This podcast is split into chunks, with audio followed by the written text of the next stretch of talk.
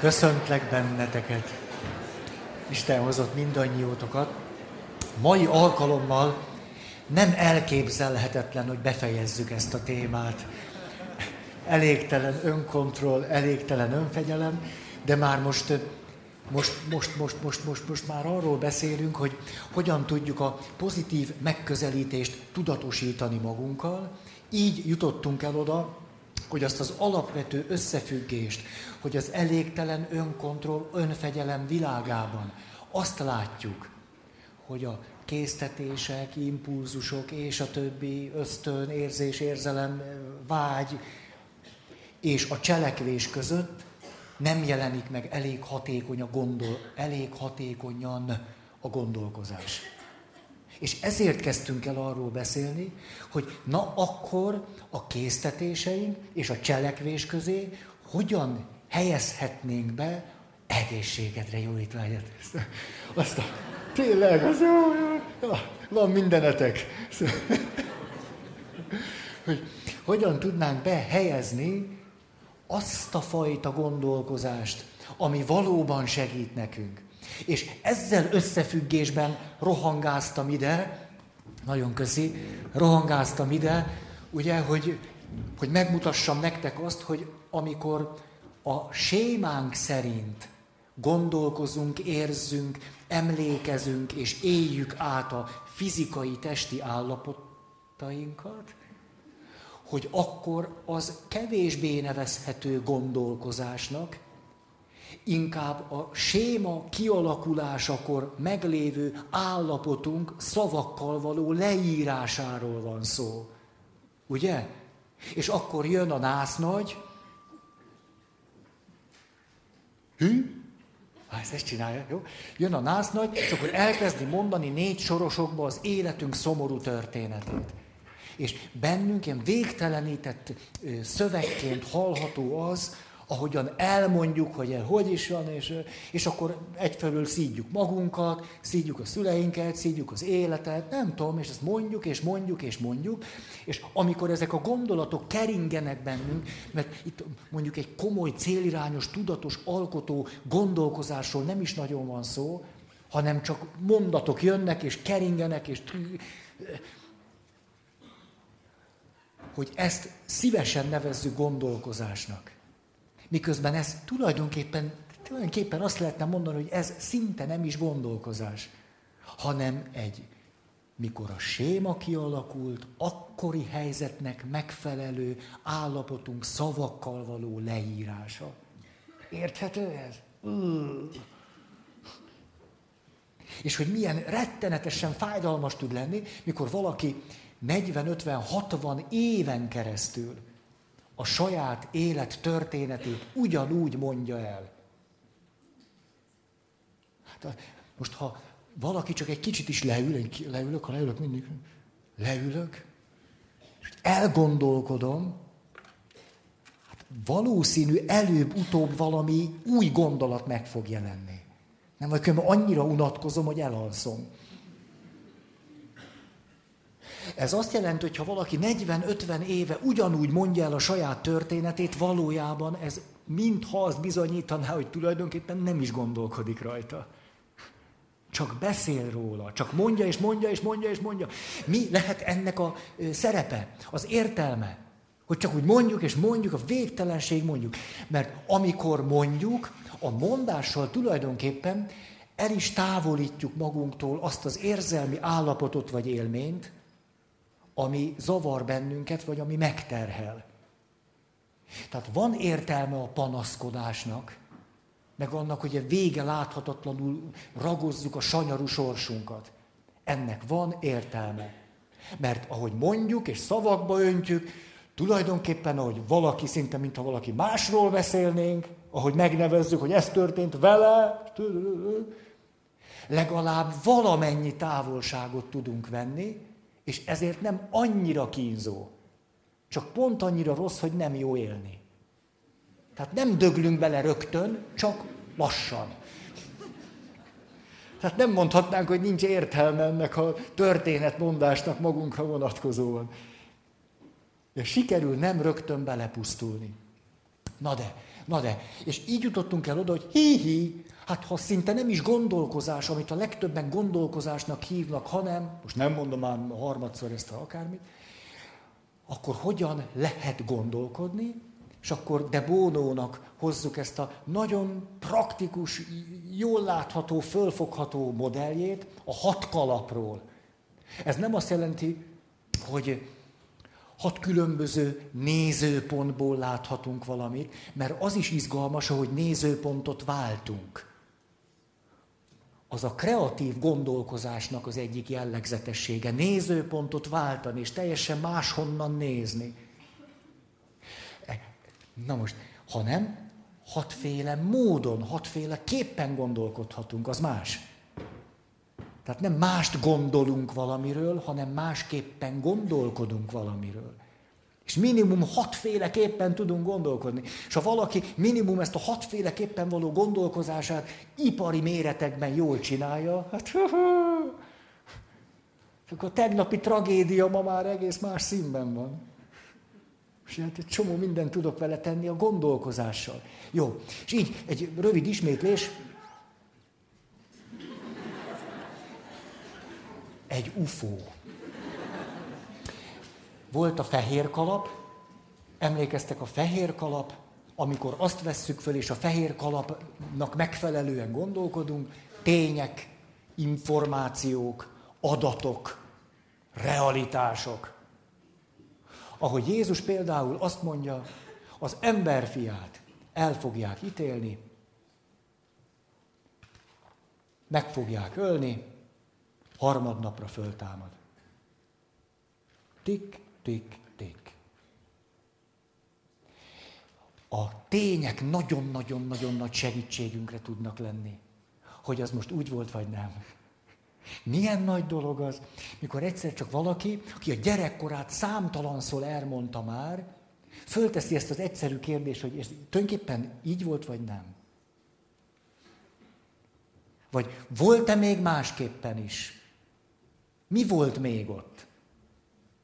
Hogy én így éltem meg anyukámat, de tulajdonképpen anyukámmal hogy volt? Információk, tények, adatok. Olyan hálás vagyok, volt egy történelem tanárunk. A Rákóczi gimnáziumban nem jártam, és ennek kapcsán volt egy töri tanár, de azért fakultálni kellett. Hogy ez nem számított, azért ennek kellett lennie. És emlékszem, hogy a töri tanár mondta, hogy hát maguk itt vannak 17 évesek, örüljenek neki, hogy még élnek a szüleik, nagyszüleik, hogy azonnal csináljanak családfát, családinterjút, minden. És hát akkor én nekem semmi közöm nem volt, még lélektan, meg nem, hát mi, mit tudtam én arról. De a történelem tanárom, egy idős bácsi, azt mondta, hogy le kell ülni, beszélgetni a nagyszülőkkel, és meg kell kérdezni, hogy mi hogy volt. Hát, hogy az nekem kinyitott egy világot. Például az apám, akivel sose beszélgettem. Soha. Hogy apám egy ilyen igazi férfi volt.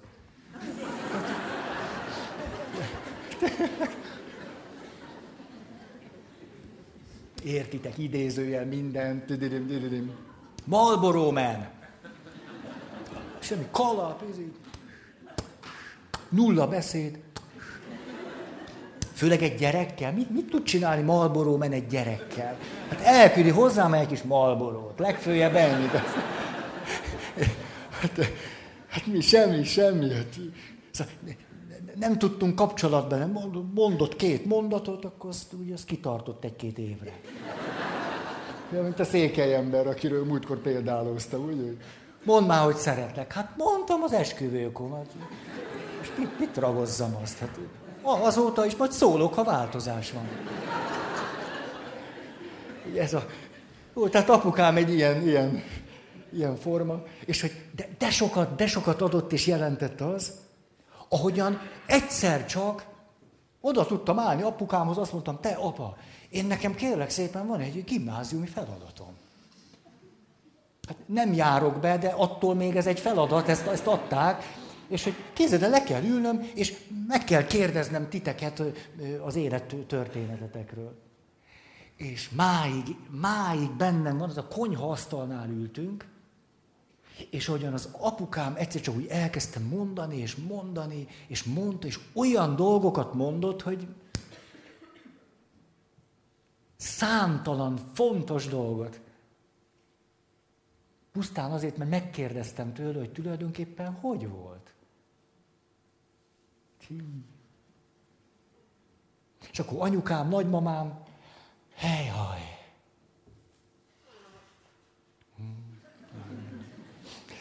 Tehát első, fehér kalap, tények, információk, adatok. Második, piros kalap, érzések és érzelmek. Érzések, érzelmek, érzések, érzelmek. Mert az érzésekből, az érzelmekből mindig általában ahhoz kapcsolódó gondolkozás mód fakad. Ugye boldog vagyok, azt mondom, de szép az élet. Szomorú vagyok, nem tudom, van ennek értelme. Dühös vagyok, mindenki. Félek, azt mondom, de veszélyes a világ. Tulajdonképpen itt nem objektív realitásokat mondok, hanem az érzéseimet fejezem ki gondolatokkal. Ugye amikor valakit egy séma a markában tart, akkor az a nehéz, hogy ő nem a jelenbeli érzései alapján mondja, hogy mi van, hanem egy gyerekkori érzelem világ alapján beszél mindenről. És annak a lenyomatát lépten nyomon éli, figyeli, belelátja, létrehozza, kiprovokálja, és a többi. És majd azt mondja, na mondom, hogy így van. Hát annyira tudom, hogy milyen az élet. Ugye, hogy csak oda kaptam jegyet ide. Hát tudtam, hogy velem ez így lesz. Hogy, ugye, hogy minden normális ember tud rendesen ülni ott, ahol semmi olyan védettségből, mi meg tessék, ugye jöttem, de tudtam, hát már hogy kezdődött a reggel. Ugye, most arról ne is beszéljünk, hogy hogy, hogy elaludtam reggel. Ugye, pedig két órára kelek föl. Nem kettő órára, hanem két órára. Az egyik persze elem kimerült. Hát mikor merüljön ki? Ugye, pont a reggel. Na, azt rendicsek. Tehát itt látszólag valaki jól elgondolja az életet, valójában egy jól begyakorolt érzelmi állapotát írja le ezerféleképpen, és látja bele az életbe. Ezért az a fajta gondolkozás, ami segít nekünk abban, hogy más érzéseink legyenek ugyanarra a helyzetre vonatkozóan, vagy ugyanazzal az emberrel kapcsolatban, az nagyon nagy segítség. Például a megbocsátás folyamatának ez a kulcsa. Most ebben az összefüggésben. Mert ugyanis ott az történik, hogy rögzítem magamban a bosszú vágyam és a haragom. És bármikor, amikor rád gondolok, azt elmészte, az, az, az aljadék rohadék. Hát ez most minimálisan, most mondhatnánk, de mondhatnánk másképp, de az nem volna reális. Tehát azt mondanám, hogy ejnye na. Hát, hát azért a történelmi viszonyok nem, ennél történtek durvább dolgok, hogy hát ejnye na. Most emlékszem, van a Tatjana Goricseva, fontos, hogy tájékozottak legyünk, Istenről beszélni veszélyes című kis munkája, mustár színű kis kötet, már hogy a lényeg is mindig átjöjjön. És ő azt mondja, hogy a 70-es, 80-as években tért meg kereszténynek, ugye Oroszországban vagyunk, vagy Szovjetunióban vagyunk, ott lett keresztény, és leírja azt, hogy hát az, azért az nem volt egy fákjás menet, akkor ott megtérni, és akkor az alapján lenni. És... Azt mondja, hogy ő egyébként pedig ilyen bűnöző életmódot folytatott, és, és kábítószerfüggő volt. Szovjetunió 80-as évek. Azt tudjátok, az döbbenetes, hogy volt Szovjetunió tagköztársaságokban számtalan gyerek születik alkoholfüggőséggel. Úgy születik. És a születés után elvonó kúrában kell részesíteni, mert elvonási tüneteik vannak az újszülötteknek. Ez, jaj. Na, ez nem húsz éve kezdődött. Most 80-as évek, ő egy ebből a, a teljes zűrzavarból, káoszból, ilyen bűnöző életből egyszer csak megtér. Akkor leírja élete első gyónását. akkor elkezdem, hát tulajdonképpen egy nagyon kedves idős atyához mentem, akiről az hír lett, hogy durva dolgokat is viszonylag, hogy is mondjam, én elfogadóan tud hallgatni, és akkor hát elkezdtem mondani, hogy éveken keresztül kábítószerfüggőség, szüleimtől loptam, kihasználtam a barátaimat, becsaptam minden. Hát szóval, hogy mondta, mondta, és akkor, akkor azt beszámolta, hogy, hogy milyen bűncselekményekben vettem részt, és amikor egy gyilkosságban való közreműködésemet tártam föl a gyóntató atyának, akkor a következőt mondta. Lányom, tűrtőztesd magad. Hát, erre ragadtatta magát a sokat tapasztalt atya. Na most, a megbocsájtás folyamatának tehát a kulcsa, hogy egyszer csak a tettest egy más érzéssel vagyok képes meglátni, fölidézni, rápillantani, más érzéssel, és abban a pillanatban, ahogy segítek valakit a megbocsájtás folyamatában, nem abban, hogy, hogy szedje össze magát, meg döntsön, meg az akarat ereje, meg a belátás, meg a hit, meg a rendesség, meg a körözténység, meg minden, hanem hogy képes-e valahonnan máshonnan látni ezt az embert, akivel szemben jogos panasza van. És amikor egy más érzés jelenik meg, az megfordíthat, nem, az, belendítheti a megbocsátás folyamatát. Annyira emlékszem, egyszer valaki jött és mondja, ez volt a téma, hogy nem képes megbocsátani a főnökének. Azt hiszem emlegettem is nektek, hogy nem, egyszer nem, tehát olyan szemétség volt, és azért vagyok olyan roppantú rosszul, mert nem, nem akarom el, elmenni, nem akarok elmenni a munkahelyről, mert majd milyen világ van, örülök, hogy van munkám, tulajdonképpen a munka jó, csak a főnöm egy most nem mondom, ugye Mária Rádió kedves hallgatói miatt ezt nem tehetjük meg. És akkor, szóval egyszer csak tulajdonképpen nem nagyon tudtunk egymással zöldágra vergődni. Én próbáltam így, próbáltam úgy, és ő pedig mondta a sérelemkori lelkiállapotának megfelelő világot. Igaz, hogy azóta eltelt egy hónap, egy év, két év, ő arról beszélt. Ugye ott, tulajdonképpen ott volt gondolkozása. És akkor egyszer csak azt mondja, iszonyú furcsa dolog történt. És tulajdonképpen dühös is vagyok, hogy kezdek ennek a megbocsájtani. Hogy szinte akaratlanul is kezdek neki megbocsájtani. Hát na úgy megszoktam, hogy utálom, és de fölcsillant a szemem, hogy na mi a titok?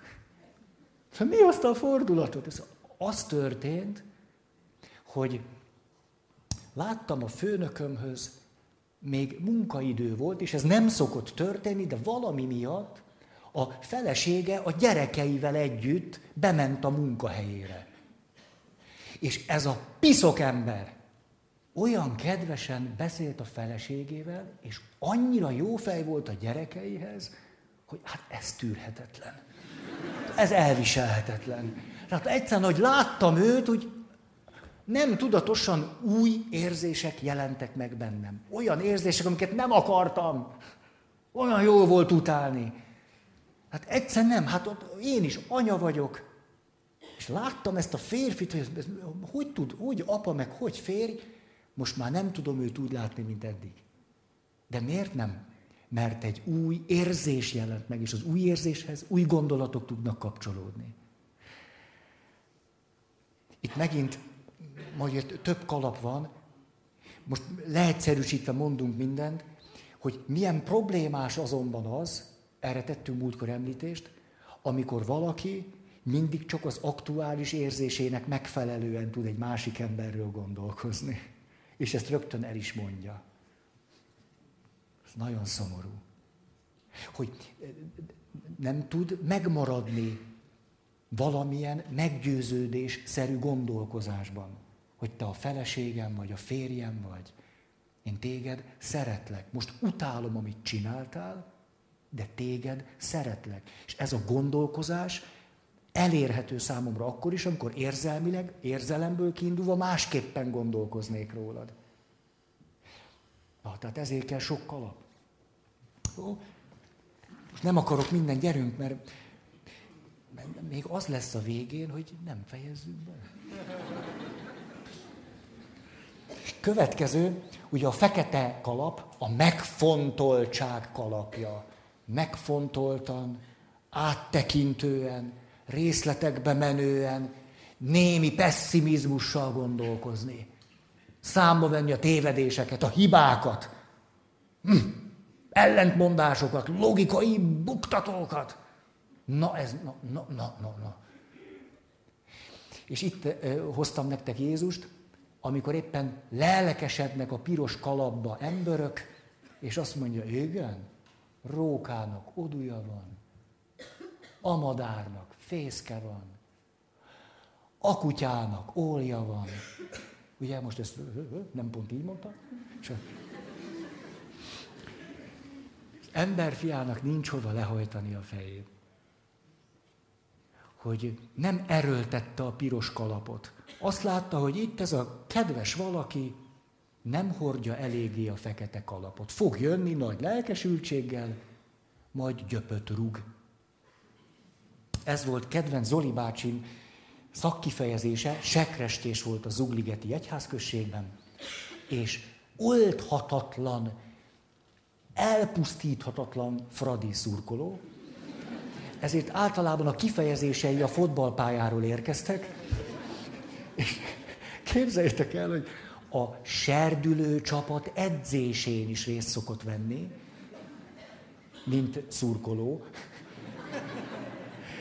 Természetesen már ilyen százszorosan örökös páholy tag volt, mindenkit mindenről, na. És mi történt? Bérmálkoztam. Ez egyszer történt velem, és tényleg, miután ebben nem volt rutinom, természetesen nehéz helyzetbe kerültem, és a többiek közfelkiáltással, miután volt rólam valamennyi benyomásuk, úgy gondolták, hogy nekem kell a bíboros urat köszöntenem. Ez egy nagyon parádésra sikerült. Ugye, azt mondták nekem az okosak, hogy jó van, Feri, hiába tudod így nyomni a szöveget, de ez egy komoly dolog. Tehát ez, ez nem úgy van. Nem úgy van. Ezt legyen rövid, hogy ne felejtsd el, de ezt akkor mondatról mondatra. És akkor jött, és megtanultam négy mondatot. Négy mondat, ezt kell, és akkor mondom, penge lesz, én mondom, virág, be, el, minden, bérmálás, penge lesz, négy mondat, csű, virág, el. Megálltam, megkaptam a mikrofon. Bíboros úr, nagyon örülünk, hogy eljött. És akkor itt megállt a lemez. És ha nem lett volna még három mondatom, amit begyakoroltam, de nem jutott eszembe, még tudtam is volna valami épeszűt mondani, de már rajta voltam a sinem. És akkor igazán mi mindannyian nagyon örülünk, bíboros úr, hogy eljön. Ezt elmondtam háromszor. Mondom, hol a második mondat? Hát komolyan mondom, akkor bejöttem a templomban, állam volt. Hát nem igaz, adja már valaki vissza, elejtettem út közben. És akkor valahogy így földerengett, akkor elmondtam, hogy tiszta vörös lett a fejem, emlékszem. Leültem, mondom, hát ez lehet, hogy kizáró akadály. Tehát, azt mondja, tehát ennyire egy, egy... Sekrestje, bementünk, Zoli bácsi, már így fogta a Na Feri, azt hittem, gyöpöt rugsz. Ilyen, akkor valaki fradi szurkoló. Na jó. Ez volt a piros kalap. Következő. Fekete! Jól van. Jót mondtam. Jaj, annyi áthallásom van most. Rettenetes. Következő. Sárga kalap, erről még volt szó, de Jézusról nem. Emlékeztek? Azt mondtam, hogy na, de még akkor azt nem mondtam. Sárga kalap, értékek, jelentőség, fontosság, hogy mi a fontos. Most csak azoknak, akik mondjuk most vannak itt életükben először. Hát ilyen biztos nincs, de képzeljük el egy jó, bő fantáziával, hogy ezeket a megkülönböztetéseket a ti kedvetekért mondom. Hogy de nagy dolog gondolatban tudni megkülönböztetni, hogy ez fontos vagy nem fontos, ez fontos vagy sürgős, ez fontos vagy lényeges. Ezzel a három dologgal elég jól el tudunk evickélni. Hát fontos vagy nem fontos, fontos vagy sürgős, fontos vagy lényeges.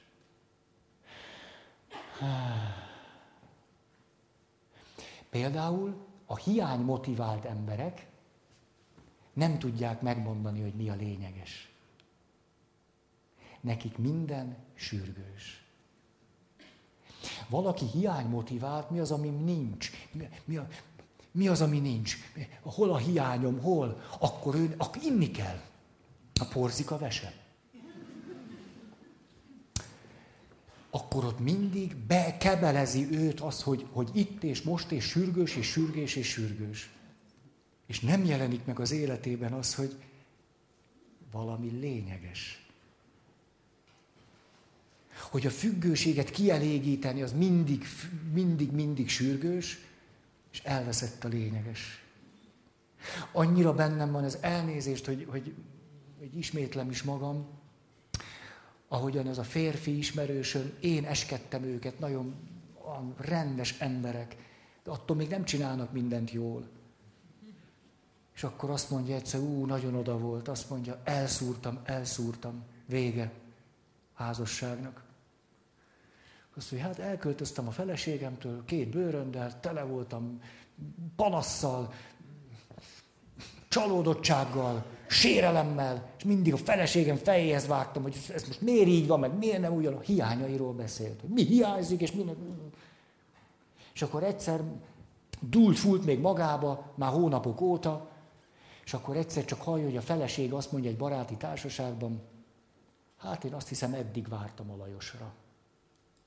Most egy felnőtt ember, hát most itt kicsik a gyerekek még, hát nem fog akármeddig várni. Hát én nekem is egy életem van, hát ha ő úgy döntött, hogy nem, akkor nem. Hát nem rángathatom ide, nem mondhatom, hogy szeres. Hát ha, ha úgy döntött, hogy nem, akkor nem. És hogy meghallotta, hogy ezt mondta a felesége, na akkor megrendült. Egy más érzés jelent meg nála, hogy kössük össze a piros kalapot. És hogy megjelent a másik, és azt mondja, te jó ég, hogy lehetek ilyen hülye? Hogy azzal foglalkoztam éveken keresztül, hogy mi hiányzik. Ahelyett, hogy azt mondtam volna, hogy mi a fontos. Feleségem, gyerekek. Kész. Pont. Nincs, nincs, nincs, nincs meg, hogy meg még ez, meg még akkor bicikli, meg legyen izé, mountain bike, meg télen síelés, meg legyen síelés, akkor és Franciaországban síelés, akkor új bakancsal síelés Franciaországban, új bakancsal síelés Franciaországban, sok fekete pályán, új bakancsal síelés Franciaországban, sok fekete pályán jó társasággal, új bakancsba síelés Franciaországban, fekete pályán jó társasággal, úgy, hogy mindig esik a hó, kivéve napközben, mert napközben síelünk.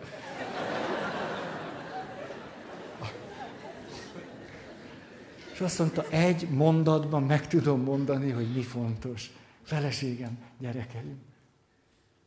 Nem tudni megmondani, nem eljutni a gondolkozásban oda újból és újból, hogy igen, ez most sürgős, ez nyomasztó, ez hiányzik, ez kínzó, ez fáj, ez veszteség, ez minden. És ez itt a fontos. Ez. Ah. És ugye ennek a párjáról beszéltünk múltkor, tudni megmondani, hogy az nem fontos. Most a feleségem éppen balhézik, szeretem a feleségem, tisztelem, megbecsülöm, de tudom, hogy ez nem fontos. Nem kell most merre szívnom, tudom, mekkora jelentőséget tulajdonítani neki. Most tereszti ki a gőzt. Ennyi. Hát hogy mondja? Micsoda szabadság tudni, dolgokról, hogy nem fontos. Lelki atyám egyszer azt mondja, hát tudod, Feri, az úgy van, hogy egy keresztény embernek, mikor fiatal voltam, jaj, de fontosak voltak ezek. Egy, egy keresztény embernek tudnia kell az igazságért meghalni. Ez komoly beszéd. Hú, én már készülök is, meg nem. Na, mégiscsak. És akkor Rám mosolyog, azt mondja, na de nem minden igazságért. Hát azért választad ki majd, hogy miért. Nem, hogy az életedet odaadod, hát ez egy kicsit észszel. Tehát rögtön, rögtön nekiállni, és... Tehát azért valami jó ér, vagy valami igazán olyan ér. Hogy tudni azt a pillanatot. Ugye Zimbárdót emlegetem nektek, aki hős csoportokat vezet az Egyesült Államokban. Azt tanítja fiataloknak, hogy hogy lehet hősnek lenni. Ez jó pofa dolog. És akkor azt mondja, hogy ugye a hős ott is cselekvő képes marad, ahol a többiek nem. És ott is tud másokkal törődni, ahol a legtöbb ember már csak magával foglalkozik. Ilyen egyszerű. És a hős az az átlagember, aki fölismeri a helyzetet, és azt mondja most. A legtöbben nem ismerik föl. A legtöbben csak, hű, most ez van, jaj, most az van, jaj, most... Jaj. azt mondja, e, ez az a helyzet. És pontosan tudja, nagyon világosan, hogy ez, ez, ez most itt. Most lehet valamit tenni. Ide nagy dolog ez. Oké? Okay? Gyerünk tovább. Sárga kalap. Érték, jelentőség, fontosság. Ugye társkapcsolati vonatkozásokat mondtam. Jézussal összefüggésben. Jézus az, na, már sokat beszéltem ma, és akkor nem. Jézus az utolsó vacsorán megmossa a tanítványai lábát, és utána azt mondja, értitek, mit tettem veletek? Na ez ez. Most ez elsikkadhatna, el is felejtkezhetnétek róla, és megállok, és meg értitek, mit csináltam? Hogy én, az Úr, megmostam a ti lábatokat. Akkor én most el fogok innen menni, de ti ezt csináljátok. Ez a lényeg. Ugye búcsú beszéd. És az egy gyönyörű, hogy a búcsú beszédben van szimbolikus cselekvés. Tehát nem csak beszéd van, hanem megcsinál valamit, amire sokkal könnyebb visszaemlékezni, mint most azt mondta, tudjátok, azt mondta, hogy akkor... De az, hogy megmosta a tanítványai lábát, és megállt, és azt mondja, akkor kiemelni a lényeget. Ez az én testem. Ugye az egy, az egy egyszerű vacsora volt, egy szé, hát nem egyszerű volt, mert szédereste. Ugye egy húsvéti lakom, ahol sokszor esznek, isznak, megint esznek, megint isznak, megvan a forgatókönyve. Hogy egyszer csak fog, és na ez a kehely, az én vérem kelje. Ugye egyszer kiemelni. Ja. Ez a lényeg, lényeg sokszor egy mondatba összesűrítve a lényeget. Hogyha azt tudjuk magunkban őrizni, jaj, de sokat jelent az. Na, jó, nem akarok itt. Öt. Megérett a tök. Zöld kalap.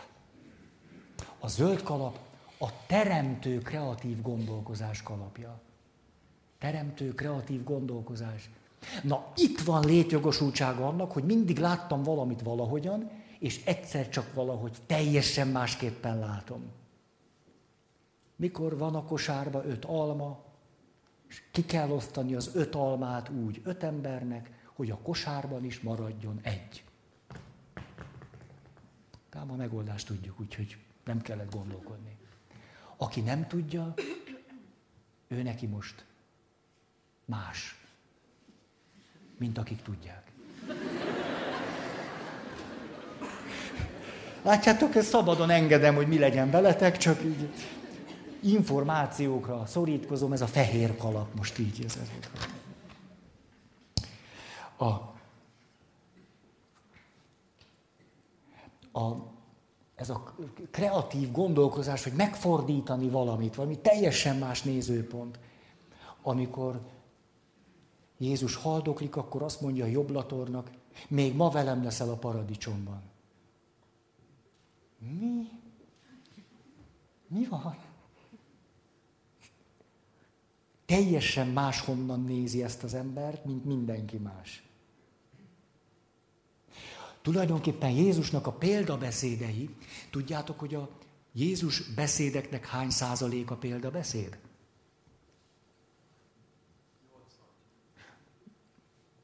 Hm? 70. De óvatosan 70. Jaj, nem is tudom, melyik nyelv az. Jaj. Nem tudom. 60. Senki többet hallgatott. 60 százalék példabeszéd. Hű, de gyönyörű ez. És tudjátok, a példabeszéd nem egyenlő a tantörténettel, mert a tantörténet olyan unalmas, mint a fene. Tehát mikor úgy, nem tudom, egy apa meg egy anya úgy jól meg akarja magyarázni a gyerekek, hogy miért kell kezet mosni. Ugye akkor azt mondja, hogy kreatív apa vagyok, és van egy kreatív anya.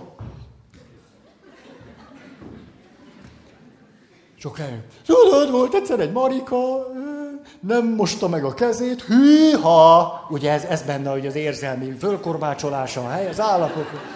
Hűha! Úgy, úgy evett, és akkor egyszer csak nagyon beteg lett. Hő, de lázas volt, hú, az anyukája meg, aztán jól lesz itt. És ugye azt gondoljuk, hogy a gyerek még nem érti, akkor meg is magyarázzuk. Az álma szép. Ezt most azért mondtam el, mert így lesz veled is, mert ott sok bazi van a kezeden, a körmed alatt is van sok bazi, meg minden, úgyhogy nem most, szép, szép. És a gyerek ebből a kreatív történet mesélésből szinte újjá születve, ugye? Mossa a kezét azon túl. Na, hát a tantörténet maga a pusztulat. A tantörténet műfaja alapvetően azzal a sajátossággal bír, hogy az első-második mondat után tudod, hogy hogy megy végig az egész. És tényleg a legbrutálisabb a tantörténetben, hogy amikor, amikor tényleg, szóval nem tudsz olyan hülye lenni, hogy ne értenéd, hogy mit akar mondani, akkor még el is mondják. Ez a tantörténet. Jézusnak nincsenek tantörténetei, hanem példabeszédei vannak. És a példabeszéd, hogy meghallod a történetet, már szinte tudod, mi a vége, mert ugye tantörténetekhez vagyunk szocializálva, úgy megedződtünk, hogy igen, igen, igen, na és jó megbünteti, úgy van, ez jó. Egyszer csak valami teljesen látszólag oda nem illő vég. És kénytelen vagyok kreatívan gondolkodni. De ezt nem értem. Hát ez akkor igazságtalan. Hát ez igazságtalan. Mi, ma velem lesz a paradicsomba? Így? Ez hogy most? Ne, nem, nem, nem, nem. Nem. Szóval az ötödik, kreatívan gondolkodni. Itt tehát megint csak ismétlem, mindenféle kreativitás nélkülözve, a nézőpontváltás. Emlékeztek, volt egy utolsó mondatunk, hogy emlékezzünk a jövőre. Hogy ha valaki ebben a sémában szenved, elégtelen önkontroll, önfegyelem, nem tud folyamatokat végbevinni, hiába vannak esetleg még a fejében hosszú távú céljai, nem tudja a lépéseket megtenni, mert a pillanat elsodorja őt. Késztetés, cselekvés, és akkor sírás utána. Ezért emlékezés a jövőre. Ezért például a segítő helyzetekben, ez lehet akár pszichodráma, akár segítőbeszélgetés, ezt lehet használni. Hogy mit jelent emlékezni a jövőre. Például valaki be van szorulva, azt mondja, rendben van, itt van ez a valaki, aki be van szorulva, nem is az sem. Be van szorulva, szegény nem bír kijönni magától. Most képzeljük el, hogy te nem 47 éves vagy, hanem 80.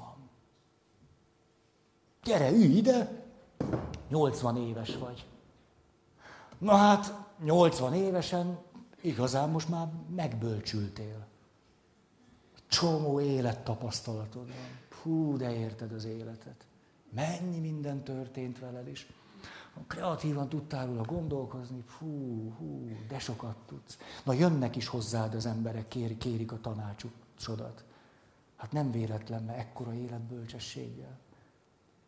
Hát azt, azt kérném tőled, hogy itt ebből a székből, hatalmas életbölcsességből, tapasztalatból mondj valamit ott 47 éves fiatalember. Te fogalma sincs, hogy mit csináljon. Ja. És az a szép, hogy tudsz magadnak mondani valamit. És azon múlik, hogy előveszed ezt a kalapot. Ez kalap vagy szék. Eltávolodsz onnan, és hát tudok én így is. De! És akkor visszaülsz, hallgassd meg. Hát ez nem is hülyeség. Ki kell nyitni a kupakot, hogy úgy ki lehet, is rossz. És akkor hozzájutok a kólához. Hű, hű, ez nem jutott eszembe, csak dühöngtem, hogy be van zárva. Ez az egyik. Emlékezés a jövőre. Nézz vissza a jövőből. Ha. Másik, olyat is lehet, hogy azt mondod, hogy ez a nagyon nehéz helyzet, most képzeljük el, hogy ebben a rettenetes, nehéz helyzetben a fiad van. Fiat, hát még, még ilyen fiatal ember, 21-2 éves, nem, nem tudja, hát mit tudom, még nincs élettapasztalata.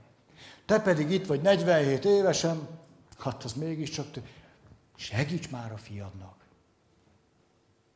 És akkor egyszer csak megint lesznek új gondolataim, érzéseim, tudok segíteni a fiamnak. Ezt tudjátok, hogy általában okosabbak vagyunk mások életére vonatkozóan, mint a sajátunkra. Ezt szoktátok is mondani, hogy miért van az, hogy téblábolok, míg aztán a tutit mindenki másnak meg tudom mondani. Akkor egy egyszerű gyakorlattal meg tudod azt tenni, hogy megmondod a tutit magadnak. Jaj, hát ez... És olyat is lehet, hogy legyél 70 éves, nem kell különösebben bölcsnek lenni, és a többi. Egyszerűen csak nézd rá erre a 47 éves emberre. Úgy nézd rá, és mondd el, hogy, hogy hogy látod őt, mit látsz rajta. Hát ő keresi az útját, ő egész rendes, tisztességes. Na, nem tökéletes, de tulajdonképpen jó irányba van. Ó, tényleg így vagyok? Hát ez nem rossz. Tehát gyakorlatokká alakíthatjuk azt, hogy mit jelent, hogy emlékezzünk a jövőre. És megint az ingemmel küzdök. Valószínű az is lehet, hogy pénz spórolás miatt nem gyártanak elég hosszú ingeket. Ugye, tehát a csípőnadrág is egy kicsit rövidebb, mint ami nekem jó lenne, és ehhez társulnak rövid ingek. Csoda, hogy bajban vagyok. Jó, tehát zöld kalap. Eh, mikor emlegek, kicsit olyan széteső vagyok ma,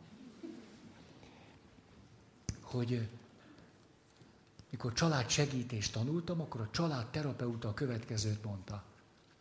Ha nagyon biztos vagy a dolgodban, és tudod, hogy itt van egy, egy nő, egy nyomorult áldozat, akit tönkretesz egy lehetetlen szemét alak és ha már egész meggyőződésed az, hogy ez így van, akkor légy szíves, ülj át egy másik székbe, és találj ki egy történetet, amiben a férfi a herceg a fehér lovon, és a nő pedig egy kibírhatatlan perszóna. És addig ne folytasd a segítést, ameddig ezt meg nem tudod csinálni dolgoz ki egy ilyen történetet. Ugyanis, ha egy nézőpontba teljesen besülünk, és azt gondoljuk, hogy az egészen nyilvánvaló, miről van szó, van egy jó, meg van egy rossz, és akkor az bántja a kicsit, a kicsi meg szenved, és az rettenetes. Akkor nem tudunk már segíteni. Ezért óriási jelentősége lett annak, hogy amikor valamit már nagyon begyakoroltan kigondoltunk, hogy hogy van, akkor egy ilyen szabad, kreatív székben kitalálunk valamit, ami pont az ellenkezőjéről szól. Ez nagyon hasznos dolog. Nagyon. És aztán ezt megcsinálhatjuk magunkkal is. Tehát például most már egész biztos, én nem merek senkire sem nézni, mindig így járok, és egészen biztos, hogy nekem van igazam, és a feleségem téved. Teljesen biztos. Hát ez már annyiszor bebizonyosodott, hogy nem látja, de annyiszor. Most, hogyha ebben jól begyakoroltad magad, akkor ülj be a kreatív székbe, vedd föl, és gondold el, hogy pont fordítva van. Hogy te olyan mereven gondolkozol, hogy eszedbe se tud jutni az, hogy fordítva van. És gondold el teljesen fordítva. Hogy te egy kibírhatatlan merev gondolkozású pasi vagy. És a feleséged már nem tud veled mit kezdeni. És már elmondta ezerféleképpen, de nem, nem, nem jut be, sehogy se jut be ide. Hí, de jó ez. Fölszabadító. Tehát kreatív gondolkozás. Olyan is van, hogy valakinek már kényszer gondolatai vannak. Az már ott, ott durvább. Tehát az már nem egyszerűen csak a nász nagy, hanem ott volt egy kliens, az a kényszer gondolata tartotta őt fogva, hogy szexelni, trágárnak lenni és gátlástalannak. Szex, trágárság, gátlástalanság. És ezek a gondolatok jöttek, és, és majd meg őrült tőle.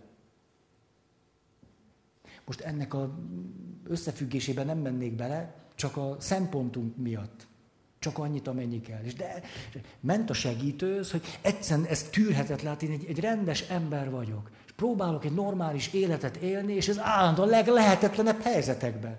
Úgyhogy, ha valakinek komoly kényszer gondolatai vannak, tehát teljesen berögzült valamiben, akkor hát éppen a leginkább oda nem illő helyeken fog ezekre gondolni, és leginkább akkor fog ezekre gondolni, amikor leginkább nem akar ezekre gondolni. Hát ettől kényszer gondolat. És azt ez, ez, egyszerűen tűretetlen, nem bírok így élni. Tehát mindig ez, hogy szexelni, meg trágárnak lenni, meg gátlástalannak, meg őrülök ettől, és help. Hogy lehetne ebben a helyzetben kreatívan gondolkodni?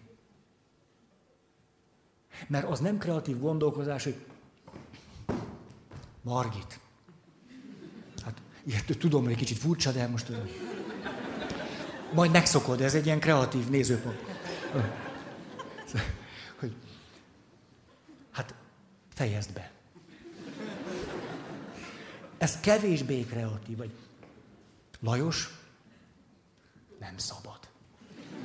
Ez nem szabad. Vagy például átülök egy ilyen nagyon, nagyon igazán megértő terapeuta mentalitású székbe, és azt mondom, no, ez már bűn. Hallani is akarok erről. Ezt egyszerűen felejtsd el. Mit találnátok ki? Most én megmentettem a kólát, mert be volt zárva, most szabadon engedem. Zöld kalap. Mit csinált a segítő?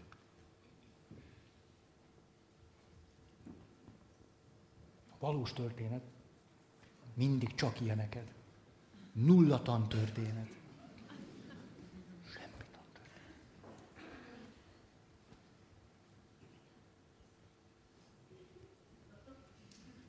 Jó felé vagytok. Igen, mert csönd van, az azt jelenti, hogy esélyt adtatok magatoknak. Ugye ismeritek, hogy spontaneitás gyors, kreativitás lassú. Hát valami új összefüggésnek kell összeállni, az nem úgy van. Hát ez a nagy dolog. Leállni a régi vágányról, az nem megy rögtön.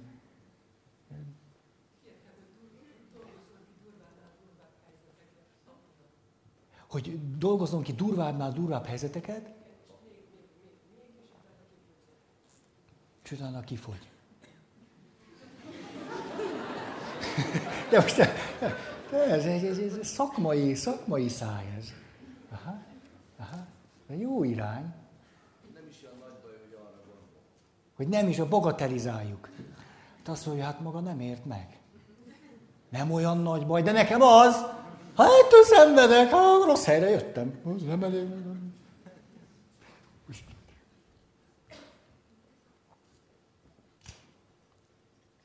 Hogyan lehetne kreatívan gondolni?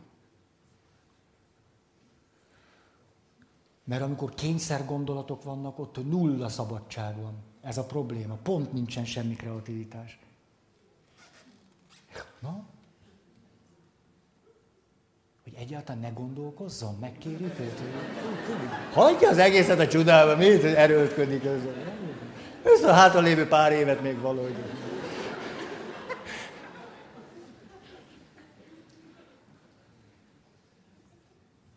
Egyáltalán nem könnyű.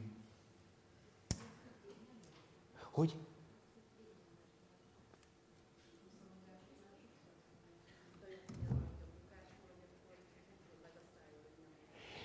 Na igen. Igen, mondjuk olyan félelmeknél, hogy rettenetesen fél, hogy bukjon meg, vagy hogyha megbukik, mi lesz, és akkor azt, hogy hát bukjon meg, és akkor megéli, hogy nem dőlt össze a világ. Igen, vagy ez gondolatban játsza le. Igen, igen, igen, csak mondjuk ebben a helyzetben szexelni, gátlástalannak lenni, trágárnak, nem tudom mi, ezért ezt tudja azt tanácsolni, hogy na, szerintem... Szóval, hogy, tehát azt lehet, hogy bizonyos dolgokból meggyógyul, és másokat meg magára vesz. Tehát erre a megoldásra mondhatjuk azt, hogy, hogy van árnyéka.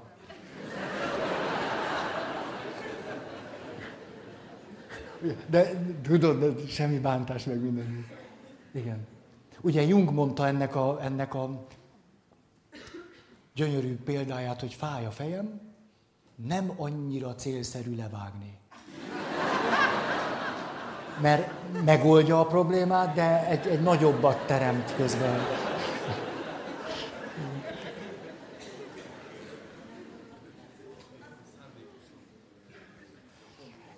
Na igen, igen, ez is egy jó, ti tudtok, na, hogy szándékosan.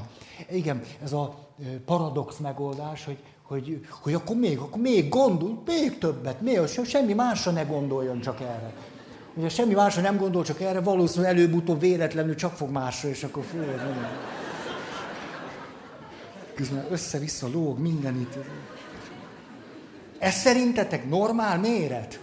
Most maguk, most komolyan, hát de, de, de most rájöttem, mi a baj. Most látjátok, hogy fölvettem ezt a kalapot, látlak, és majd akkor csak, hát rájöttem. Keskeny a nyakam. Most rájöttem, Réka, ez szerintem, és majdnem köptem én. Most ez lehetséges? Tehát megveszem nyakra jó, na de hát értitek, hát ilyen nyak, meg ilyen kis hülye fej, hát persze, hogy rövid. Abnormis méret. Hát ez, ez lesz. De komolyan, hát ez, ez, ez. Hát mondja, kicsi nyak, kicsi ember. De én meg így vagyok. Hát nem tehetek róla. Kérem, micsoda sűrűségben van azért itt. Jó.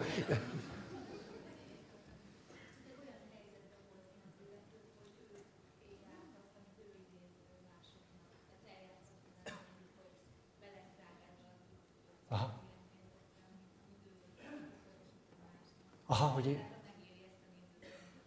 Aha, hogy... Aha, aha hogy akár egy szerepjátékban, vagy valahogy valaki más tegye meg ezt mind, és akkor ő vegyen részt egy másik nézőpontból, vagy esetleg... Aha. Hm.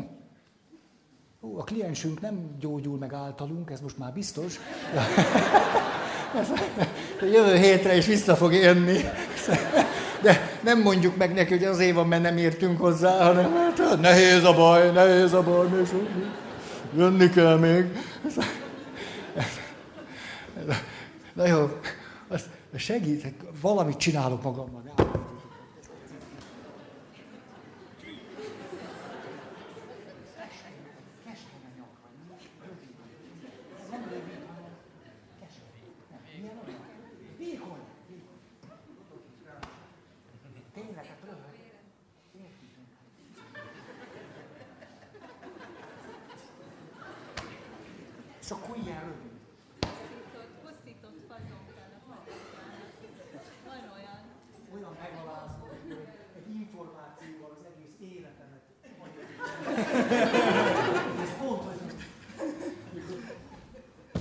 A csípőnadrágra való rácsodálkoztatásom is ilyen volt, mert mondja, hogy hosszított fazon kell. Ne szenvedj! Menj be a boltba, és a hosszított fazon, ennyi. Ennyi. Úgy, éveknek a szenvedését tetted most értelmetlenné. Mert én azt gondoltam, így kell ezzel élni, és hogy tulajdonképpen egész jól elbánok vele. És most kiderült, hogy hülye vagyok. Hát. Na, Szóval, de tényleg mennyi az idő? Tényleg most már azt mondom, vissza, jöjjön vissza jövő héten. Úgy elfáradtam, mert nehéz ez a probléma. Ne? Mondjam? Jó van, csak megkéritek azért.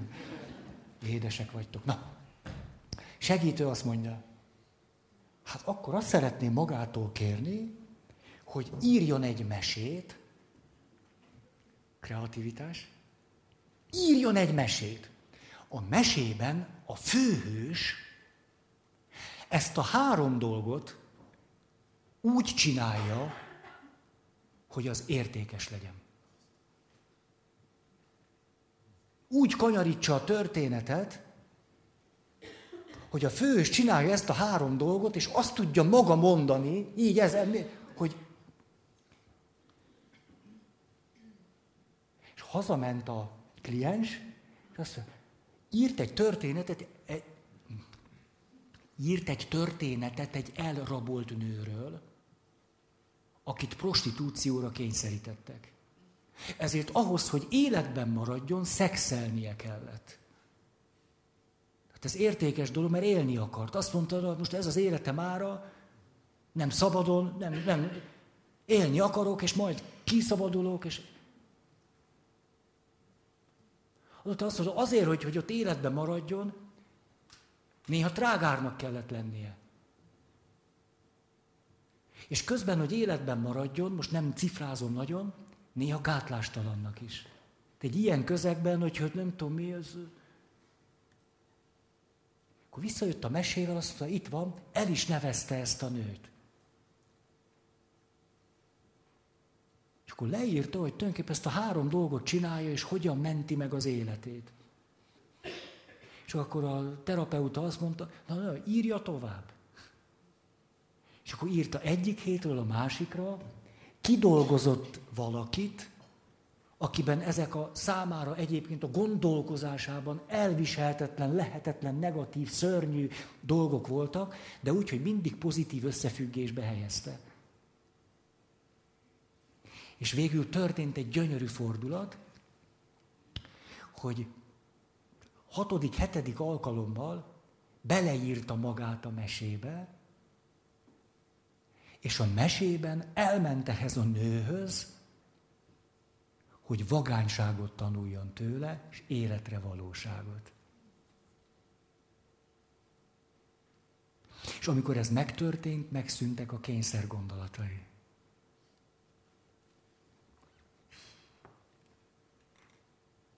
Ez kreativitás. Tehát kreativitás a segítő részéről, a mese maga gyönyörű kreativitás, mesét írni, mesét írni ugye pozitív összefüggésben van, és aztán az a kreativitás, hogy egyszer csak beírja magát a mesébe, hí, hí, hát ez előről, hátulról csöpög a kreativitástól. Ez a kreatív gondolkozás. Oké? Okay? Hey, ez volt a zöld kalap. Igen. És a kék kalap összefüggéseket, folyamatokat, rendszereket látó gondolkozásból. Összefüggések, folyamatok, rendszerek. Hű, hát erről mennyit beszéltünk. Jézus a föltámadás után azt mondja Emmózi tanítványoknak, hogy ti miről beszélgettek itt? Hát, talán te egészségetekre, milyen diszkrétek vagytok. A, azt mondja, hát, te vagy talán az egyetlen idegen, aki nem tudod, mi történt itt ezekben a napokban. Mondja a két embószi tanítvány. Hát mi? Hát a názáreti Jézus esete, aki nagy volt tedben és szóban az emberek előtt, de a nép írás tudó és védei megölték. Ennek már több napja, asszonyok jöttek, azt mondja, nincs a sírba, csak összezavarnak minket. Már eddig legalább tudtuk, mi történt, most már a holtest is eltűnt. Ugye ez a nász nagy szöveg. Majd hát ez történt, így van, és megyünk, búsulunk, rossz az élet. És akkor Jézus mit mond? A profétáktól kezdve elmondta nekik mindazt, ami róla az írásokban van. Vagyis folyamatba és összefüggésbe állította a történetét. Elmondta, hogy proféciák vannak, ezt kellett elszenvedni a messiásnak, nem, de meg van írva, nem, de ő maga is ezt elmondta többször, hogy ez így fog történni. Ennek az lesz az értelme, hogy folyamat, összefüggés, rendszer. Óriási jelentősége van, hogy tudunk folyamatokba és rendszerben gondolkozni, vagy nem. Elmondhatatlanul nagy jelentősége van. De erről olyan sokat beszéltünk, hogy már most nem, tényleg, hát ide írtam, vagy öt példát, de hát már mindegyik a könyökünkön jön ki. Hmm. Talán egy, egy valami, ugye a megbocsátás már szóba jött, hogy a harag a megbocsátás föltétele. Harag nélkül lélektani értelemben nincsen teljes megbocsátás. Ugye, de a harag éppen úgy tűnik egy ponton, hogy szembe megy a megbocsátás folyamatával, vagy irányával. De ha látok folyamatokat, akkor tudom, hogy ezt a fázist érdemes megélni. Mert ha kihagyom, mert hogy ellentétes a megbocsátással, pont a megbocsátás nem megy végig. Ezért tehát a haragot érdemes megengedni. De közben mindezt egy irányba állítottan engedem meg, ezért az nem temet maga alá. Mert mindig tudom, hogy a harang megengedésének az az értelme, ez a másik, az a lényege, hogy ezáltal tudok egy folyamatot végvinni, aminek megvan a célja. Egy társkapcsolati konfliktusnál, ha elköteleződtem, akkor megengedhetem magamnak, hogy kifejezzek sok mindent, mert biztos talaj van a lábam alatt. Ha nem köteleződtem el, éppenséggel sok mindent nem engedhetek meg magamnak. Most a pro, mert különben a kapcsolat tönkre megy. A nehézség az az, hogy sokan úgy csinálják, hogy vagy nem köteleződnek el, és közben akkor mindent megengednek maguknak, ahogyan próbálják a kapcsolatukat vagy az életüket rendbe tenni, és persze elköteleződés hiányában azok a megoldási dolgok, amiket kitalálnak, még jobban tönkreteszik a kapcsolatot. Miközben ugyanezek a dolgok, ha ő elkötelezett és egy irányban van, segítik a kapcsolatot. Mondok erre egy nagyon egyszerű példát. Képzeljük el, hogy nagyon abba a fázisba ér a, a társkapcsolat, amit úgy nevezünk, hogy védekező elhidegülés. A védekező elhidegülés azt jelenti, hogy már gyakoroljuk a neurotikus allergiától való szenvedést. A neurotikus allergiának a emblematikus képe, hogy már akkor rosszul vagyok, amikor a kulcsod csörög a zárban. Ez a neurotikus allergia képben elmondva. Tehát egyszer megőrülök, meg, mert már bejött, már szagottól rosszul. Ki elmész szellőztetek, mert nem tudok ezzel. Szag egy érdekes dolog. Tulajdonképpen, mikor elmegyünk, akkor semmi nem marad utánunk, csak a szagunk. Szag? Húha. Nagyon szaggal lehet nyomulni. Na most, szóval, képzeljünk el valakit, megőrül a, a párjától, ez egy természetes állapot. Tényleg így van. Hát természetes, természetes. Minél szerelmesebb voltál, annál inkább meg tudsz őrülni egy-egy tulajdonságától. Hogy megvéd magad, kezdesz érzelmileg távolodni, nem is tudatosan, ezért nevezik védekező elhidegülésnek, de közben nincs se kreativitásod, nincs, eszköztelen vagy, béna vagy, nyomorult vagy. Erre azt találod ki, hogy mi lenne, hogyha még nagyobb távolságot vennék, mert rá kellene néznem erre az egészet, tehát valami, valami újnak kell lennie, mert ebben már most csak beleőrülni tudok. Mit tudom én, két hónapra hazaköltözöl anyukádhoz, mit a gyereknek ígért lakásból elzavarod őt, és beköltözöl, milyen valamit csinál, és ez alatt a két hónap alatt tényleg tudsz nézőpontot váltani. Más érzéseid lesznek, más megközelítéseid lesznek, fölszabadulsz, más egy, másképp fogsz akkor élni, bizonyos rutinokból kilépsz. Mindez akkor hatékony lehet, ha úgy mentél el, hogy elkötelezett vagy. És azt mondtad, azért megyek el, mert ez segíteni fog, hogy ne beleőrüljek valamibe, hanem hogy nézőpontot váltsak, új érzések jöjjenek, új gondolatok, kreatív megoldások, valami teljesen új, és ezzel a többlettel visszamegyek, és valamit már tudok majd másképpen csinálni. Ezzel azt akarom mondani, hogy nagyon sok esetben, amikor látszólag valami olyasmit teszünk, ami ellene van a kapcsolatnak, például eltávolodok valakitől, akivel együtt akarok élni, azt, hogy ez, ez lehetetlen, nevetséges hülyeség, de nem így van, ha elkötelezett vagyok. A két helyzet, ami nem szokott, hát, hogy is mondjam, arra az eredményre vezetni, amit talán sokan szeretnének az egyik, hogy nem mernek eltávolodni, és ott szép lassan tönkre megy minden, mert hát hiszen ő a férjem, ezt nem engedhetem meg magamnak. A másik pedig úgy távolodik el, hogy nem elkötelezett. Hát akkor két hét, két hónap rá, hát egy sokkal kényelmesebb. Hiszen nem azon dolgozik a távollétben, hogy hogy tudja másképpen csinálni majd, ha közel lesz, hanem egyszerűen felszabadul, élvezi az élet, azt mondja, minek mennék haza.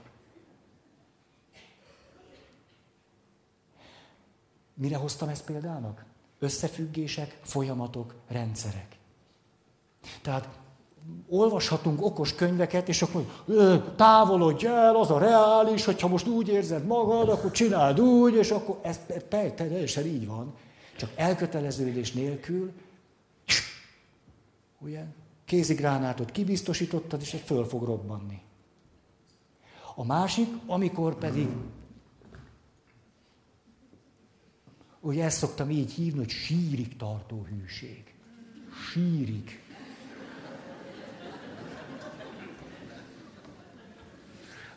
Ezt a, ezt a kifejezést az összes szőrszálam föláll. Sírik. Hogy ebbe ki milyen szépséget lát, nem tudom. De állítólag ez egy erény. Ezt, ezt én hallom, ezt úgy szokták mondani, sírik, ta, sírik tartó, hogy is sírik tartó, fáradhatatlan hűség. Hát hogy ne kelljen már sírig tartóan szeretni valakit. Hát,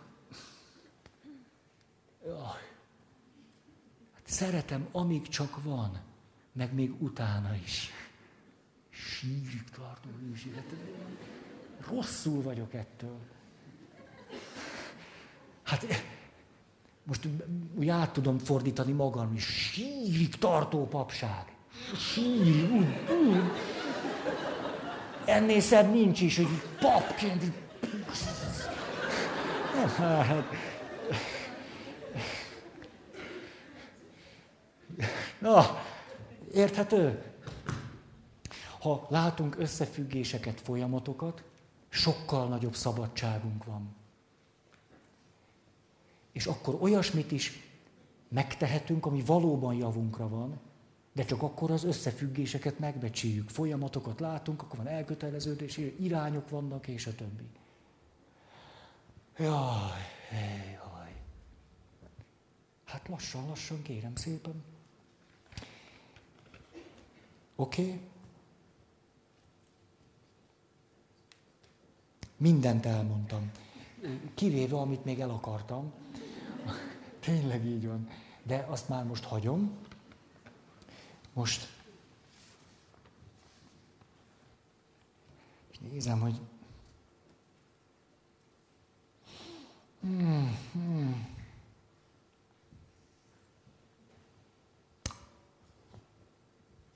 Nem kezdtük előbb, akkor nincs már most így vége.